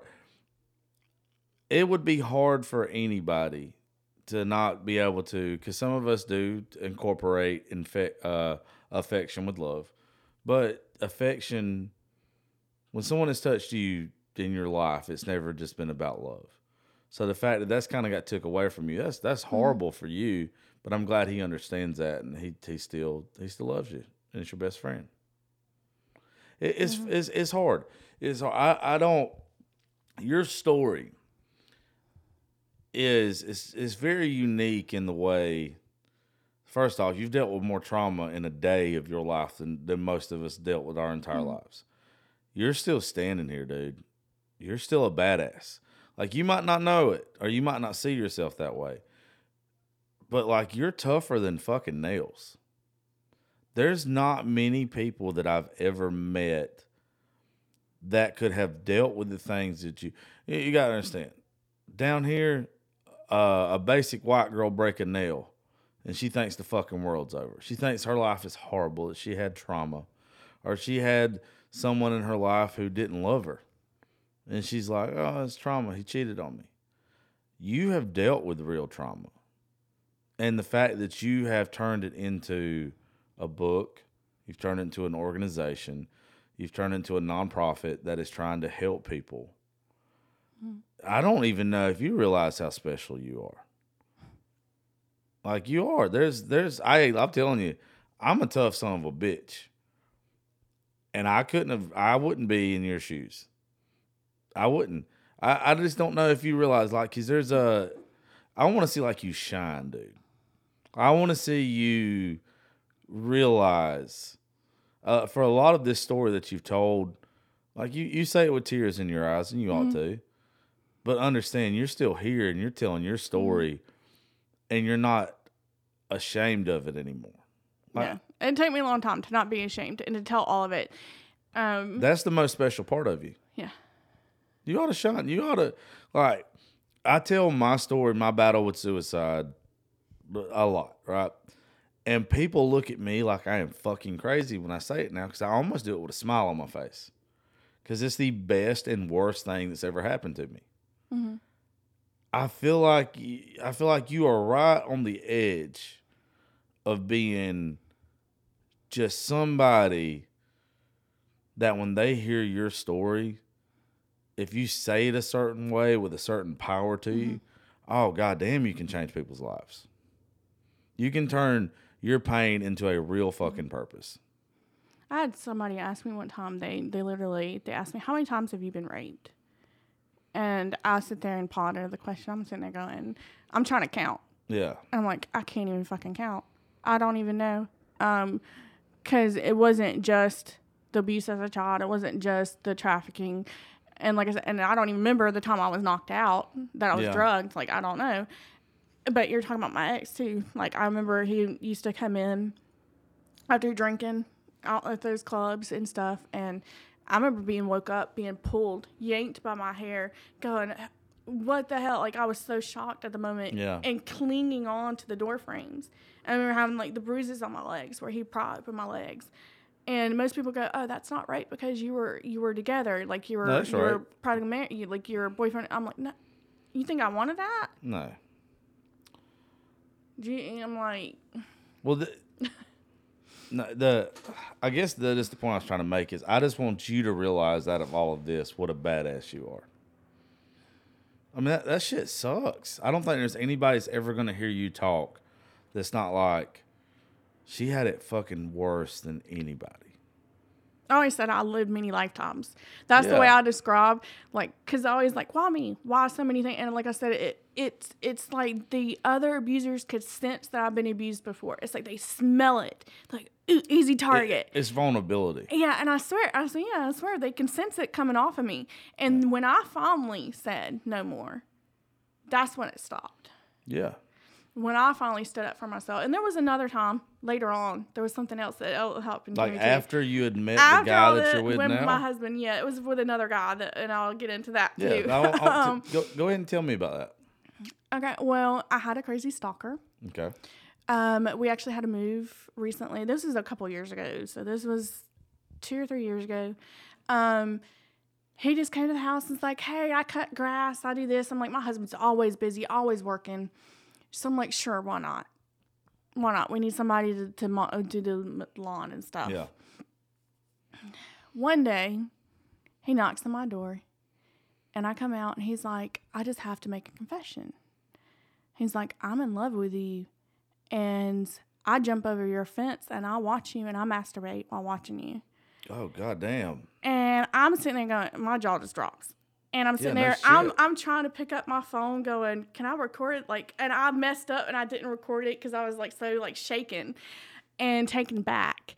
And he was talking, just like going really crazy, right? Talking about how he was just wanting me to leave, my husband. I'm like, I don't even know your name. Hey, this dude's crazy, right? I asked some neighbors, because I'm like, he goes around doing the neighbor, like, all these lawns. So I find his name. I looked this dude up, and he has a rap sheet. It's supposed to serve 54 years, but got out in 5. His very first offense on that rap sheet, he raped and tortured a woman. And like I'm saying, like, when we're talking about, like, pedophiles and rapists that continue to do this, in their heads, they think it's normal. Like you were saying, it's normal to them. So this was normal to him, to find a girl that he had nothing in common with, didn't know from Adam. Go, I'm in love with her. I'm going to... And he was telling me, he said, I'm trying to stop myself from raping you. He said that to you? He said that to me. So, of course, I go straight to the police. And it turned out he actually... they caught him on video camera. Get this. So he followed me to the library one day, and they caught him on video camera masturbating behind some books. God damn. They have his handprints from where, on my windows, from where he had cut my, because he had went over the house one day. And I'm like, I just got back from the hospital. I'm really sick. I'm really drowsy. Because I get bladder infections from the abuse from as a child. I've always had bladder infections since then. Yeah. And I had to have surgery and all that stuff because my urethra tube got enlarged. And that normally happens with that type of trauma.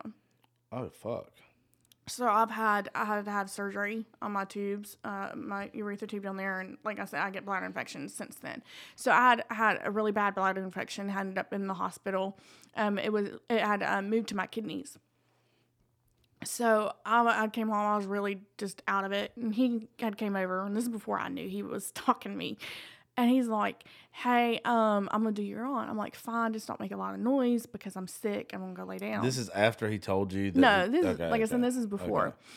And I woke up. My screens are cut on my windows, and one of my windows is cracked. And, of course, I have a big dog, and I have a little dog. I have a little chihuahua, and she's mean as shit. And most people are afraid of the big one.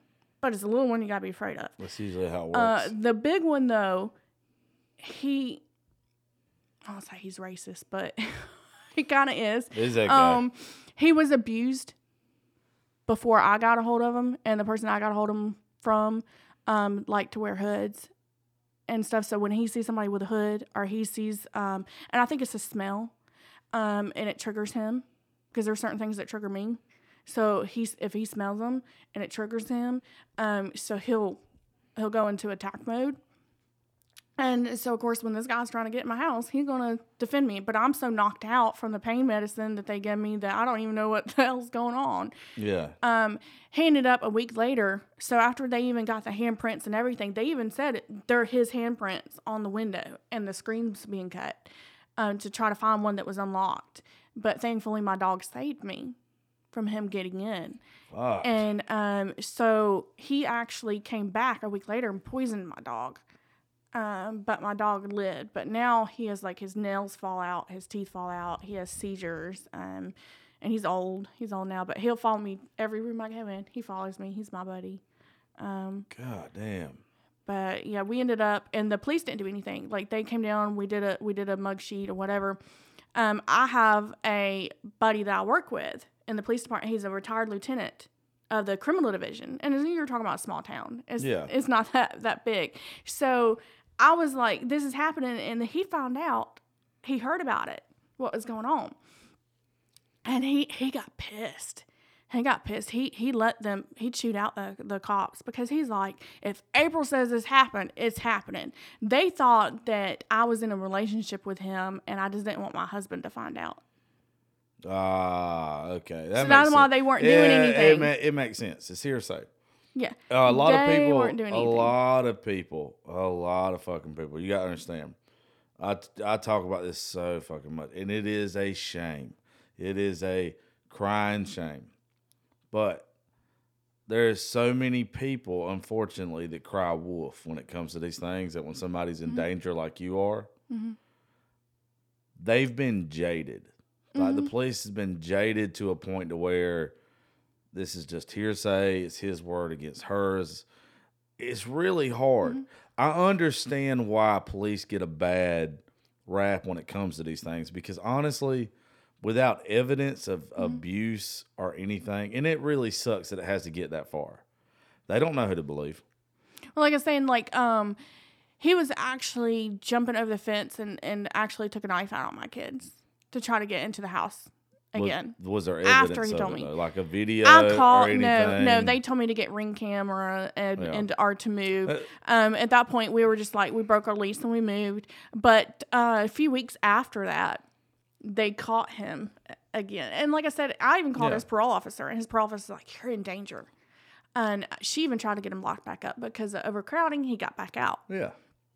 And so he ended up, another lady had came forward and said, this guy is going around the neighborhood, and it was more that came forward after her, that he was going around the neighborhood asking to do yard work. And if they said no, he would write them a threatening letter that he was going to come back and rape them, and left her on their doorsteps.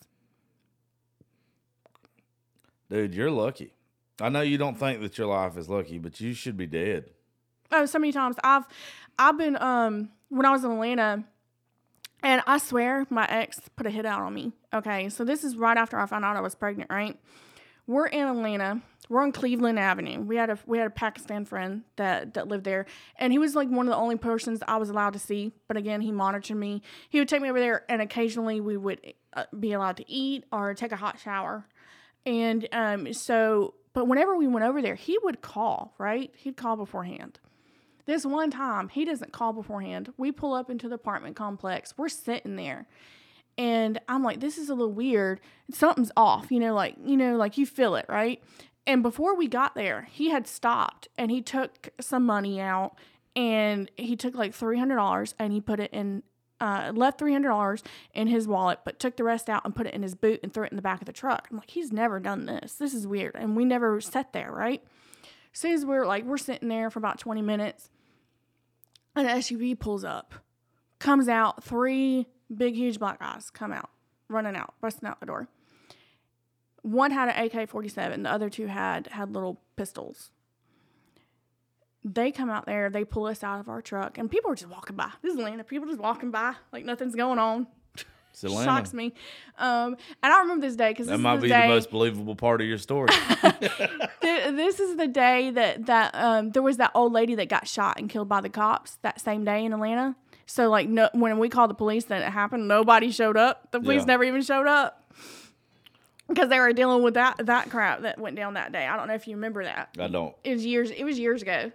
You're talking about 2006, end of 2006. Yeah, I don't remember that this happened that far back. Yeah, but it was this sweet old lady ended up. They something about a search warrant, and they ended up killing her. Damn. Shooting her. So what happened? Did they do anything toward y'all? So they ended up like they're over there. They're filling me. They get his money, and I'm sitting there begging. Like they're sitting there and going, "Let's take this one with us." And I'm like, "Holy shit!" And I'm like going, "I'm pregnant. I'm pregnant. Please don't hurt me. I'm pregnant." And they were looking at each other, and then they look at my ex, and he has this look on him like do it. And the older one that had the dreadlocks, one with the AK-47, took another pistol from one of the younger ones, pointed it at my ex, shot it. It didn't go off, so he pistol whipped him, and they took off. And it took me a while to realize that I think it was a setup. Maybe. To this day, I think that he was trying to get rid of me. And when I kept saying I'm pregnant, then they were like, "We ain't gonna hurt this girl. She's pregnant." And well, then I tell you, I have to, because your story, to somebody who does not know the bad side of life, your story is completely unbelievable. This is fucked up. The reason why I can sit here and believe what you just said is because when I was younger, I had to go to jail for like 60 days to a rehab detention center. Mm-hmm. Got in trouble.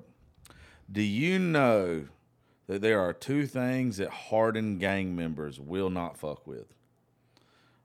Hardened, I'm talking about the meanest of the meanest. Mm-hmm.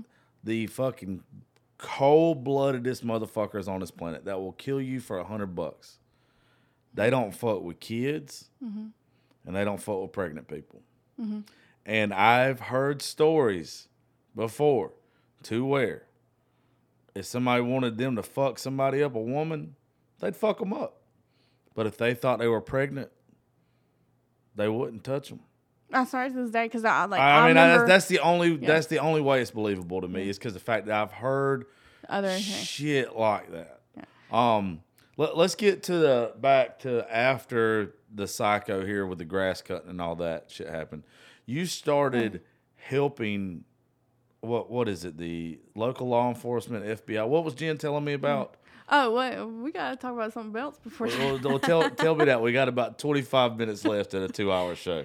Okay.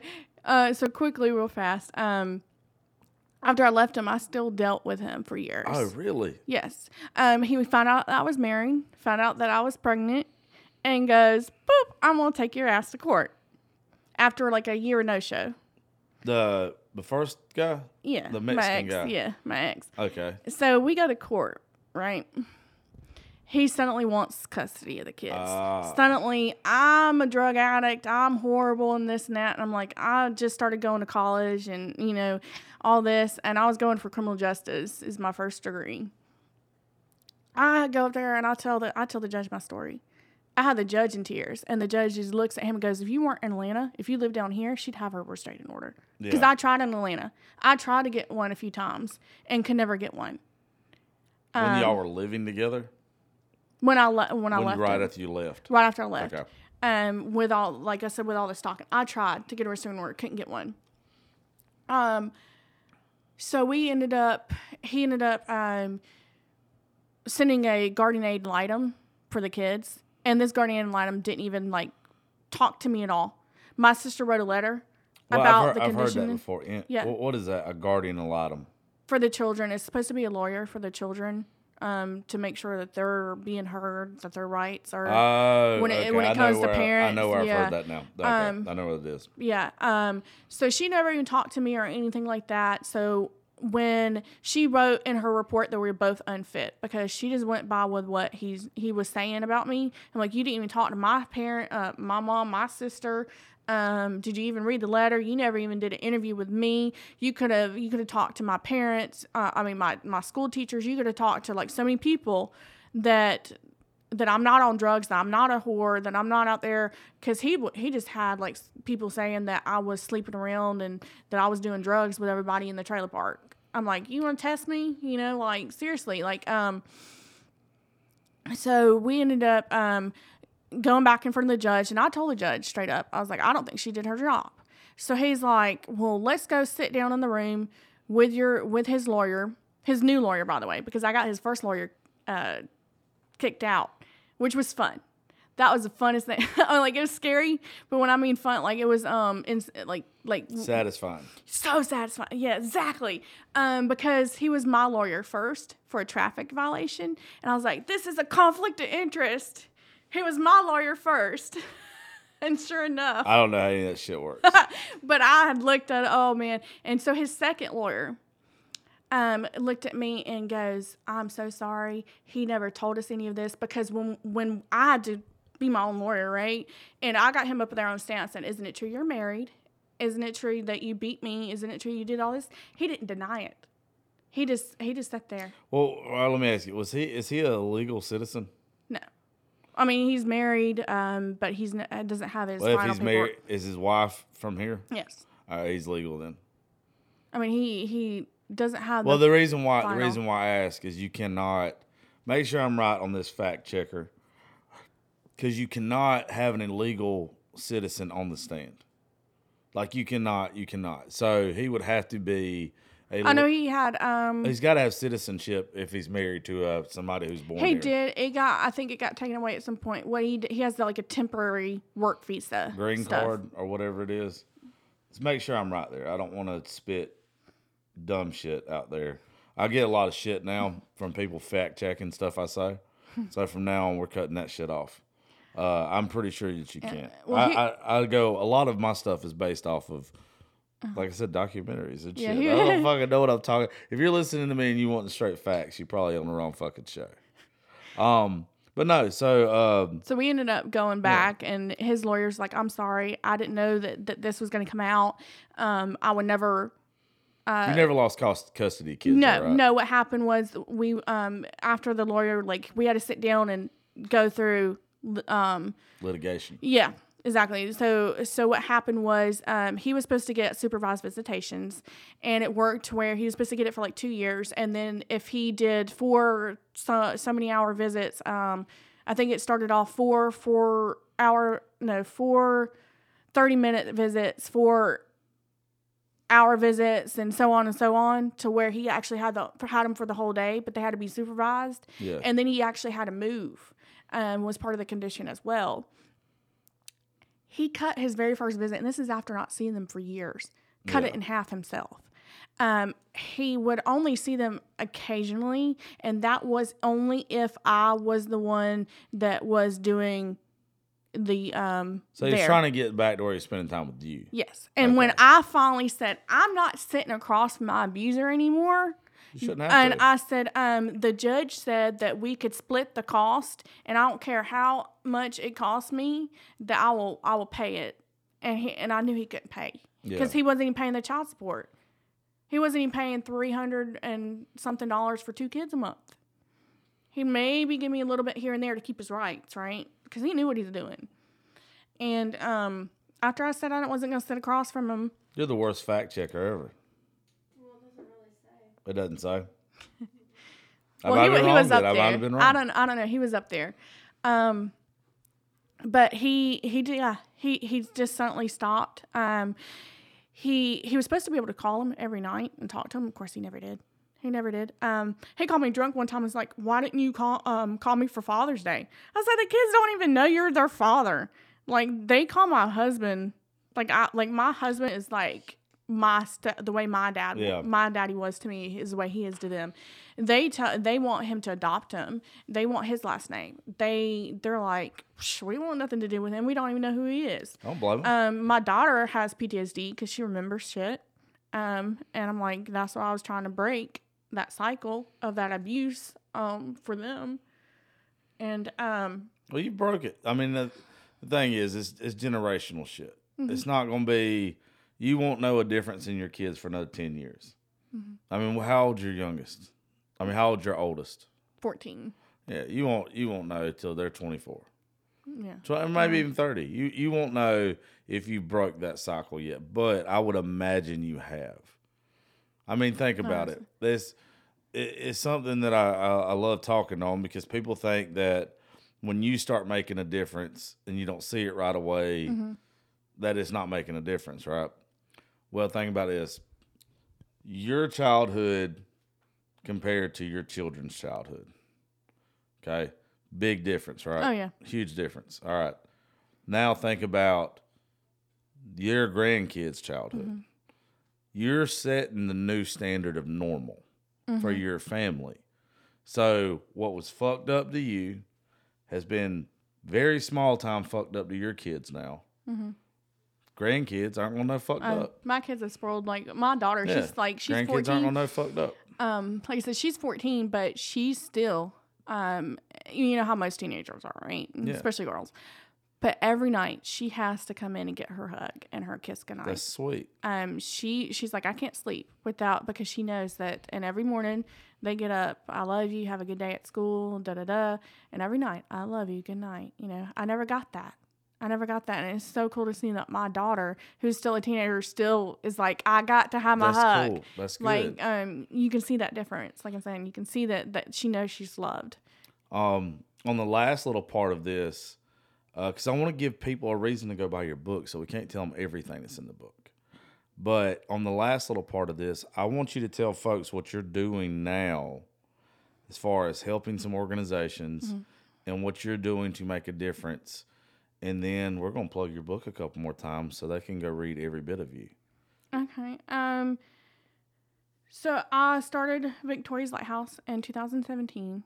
And people ask me all the time, they're like, why do you call it Victoria's? Why do you not call it April's Lighthouse? Yeah. And, you know, the lighthouse is supposed to be the beacon of hope, you know, like. But I'm like, it's not about me. It's about that girl that I didn't know her name that was still trapped that I left behind. That's cool. I named her Victoria. I like that. So that she can be victorious over her captors one day. That's what we call them, Victorias and Victors. I'm like, it's not about me. It's about those that are still trapped. It's about those that got left behind. And that's where the whole hashtag they have a name thing kind of started from. Because like, it's not about me. I'm out. I'm good. It's about those that's still there. That right there is how I'll make a recommendation to you. I mean, you just hit. That's a great part of this show. Start off with that from now on. When you tell people your organization, always drop that first. Mm-hmm. That's beautiful. That is poetic as fuck, and I love it.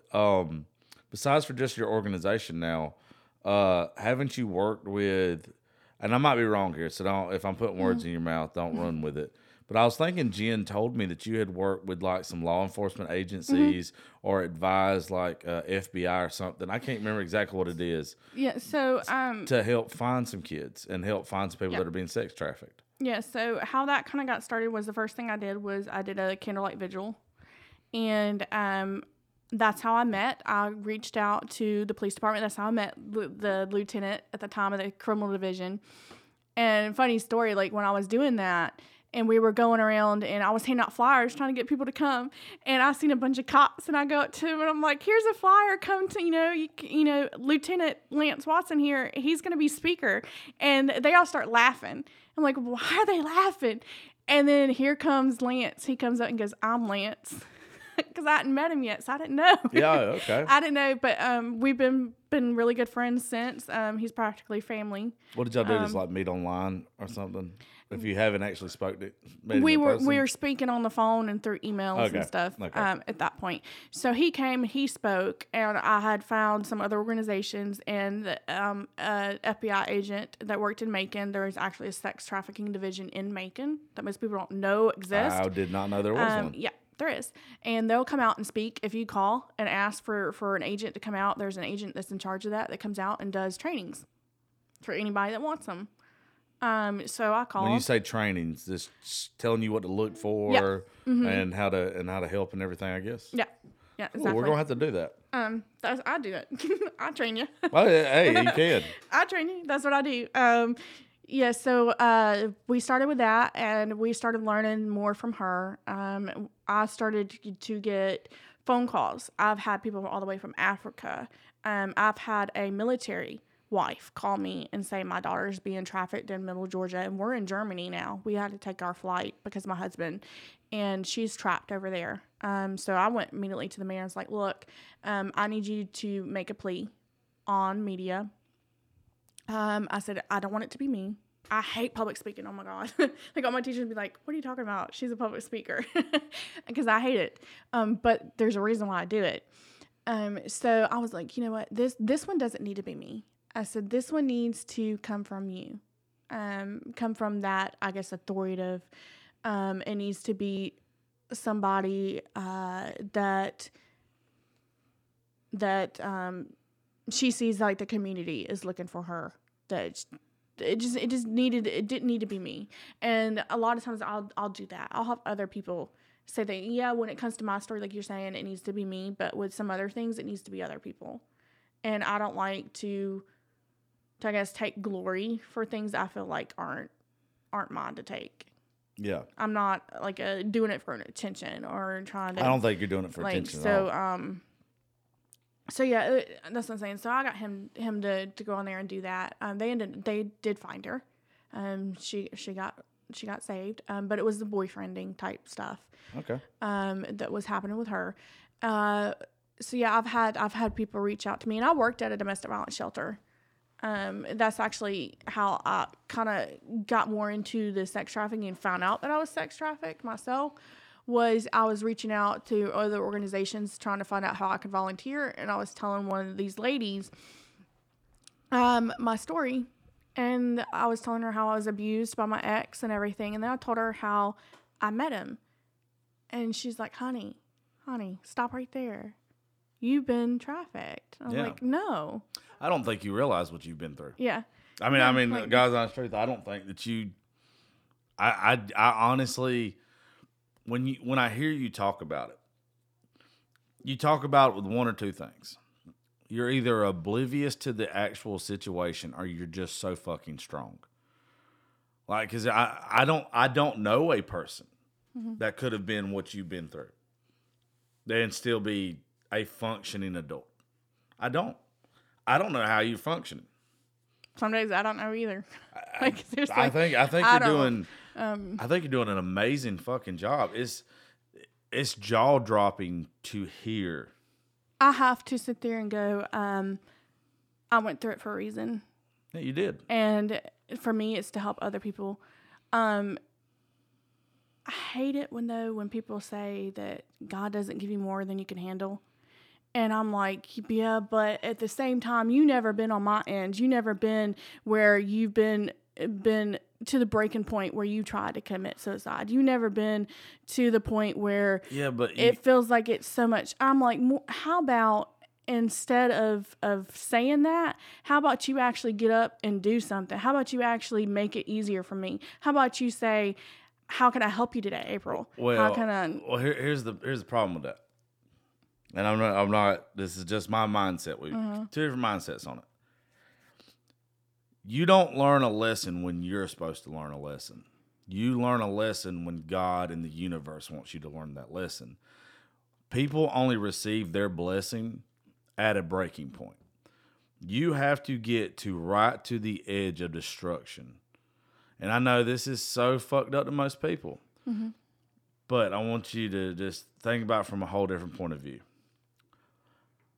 If you wouldn't have got to that breaking point, mm-hmm. and you still kept going, you wouldn't have the blessings you have in your life now. You had to get to that breaking point. You had to get to the end of that tunnel where it's completely dark, to where you didn't think the light was coming, but you had to take that next step forward. That's walking by blind faith. It's not knowing what's around the corner, but you're dealing with chaos at the time, to where you're going to keep walking through the chaos. People get rewarded that keep going through the chaos, to keep going through the evil. Because right around that corner, you can't see your blessing yet. Mm-hmm. It's the people that bend but don't break that get their blessing. You never broke. You might have think that you broke. Now, you did break your chains. I mean, that's the name of the damn book. I did talk about how I did get baptized in the end. But I'm talking about... I think you're not quite understanding what I'm saying. I might have understood it backwards. What I thought, because I thought you were saying. No, I'm talking about people. Yeah. That are like, oh my goodness, you know, like I don't know how. They think they have more. Okay. I don't know how to describe it. Are you saying that there's people that act like they have more on their plate than they actually have?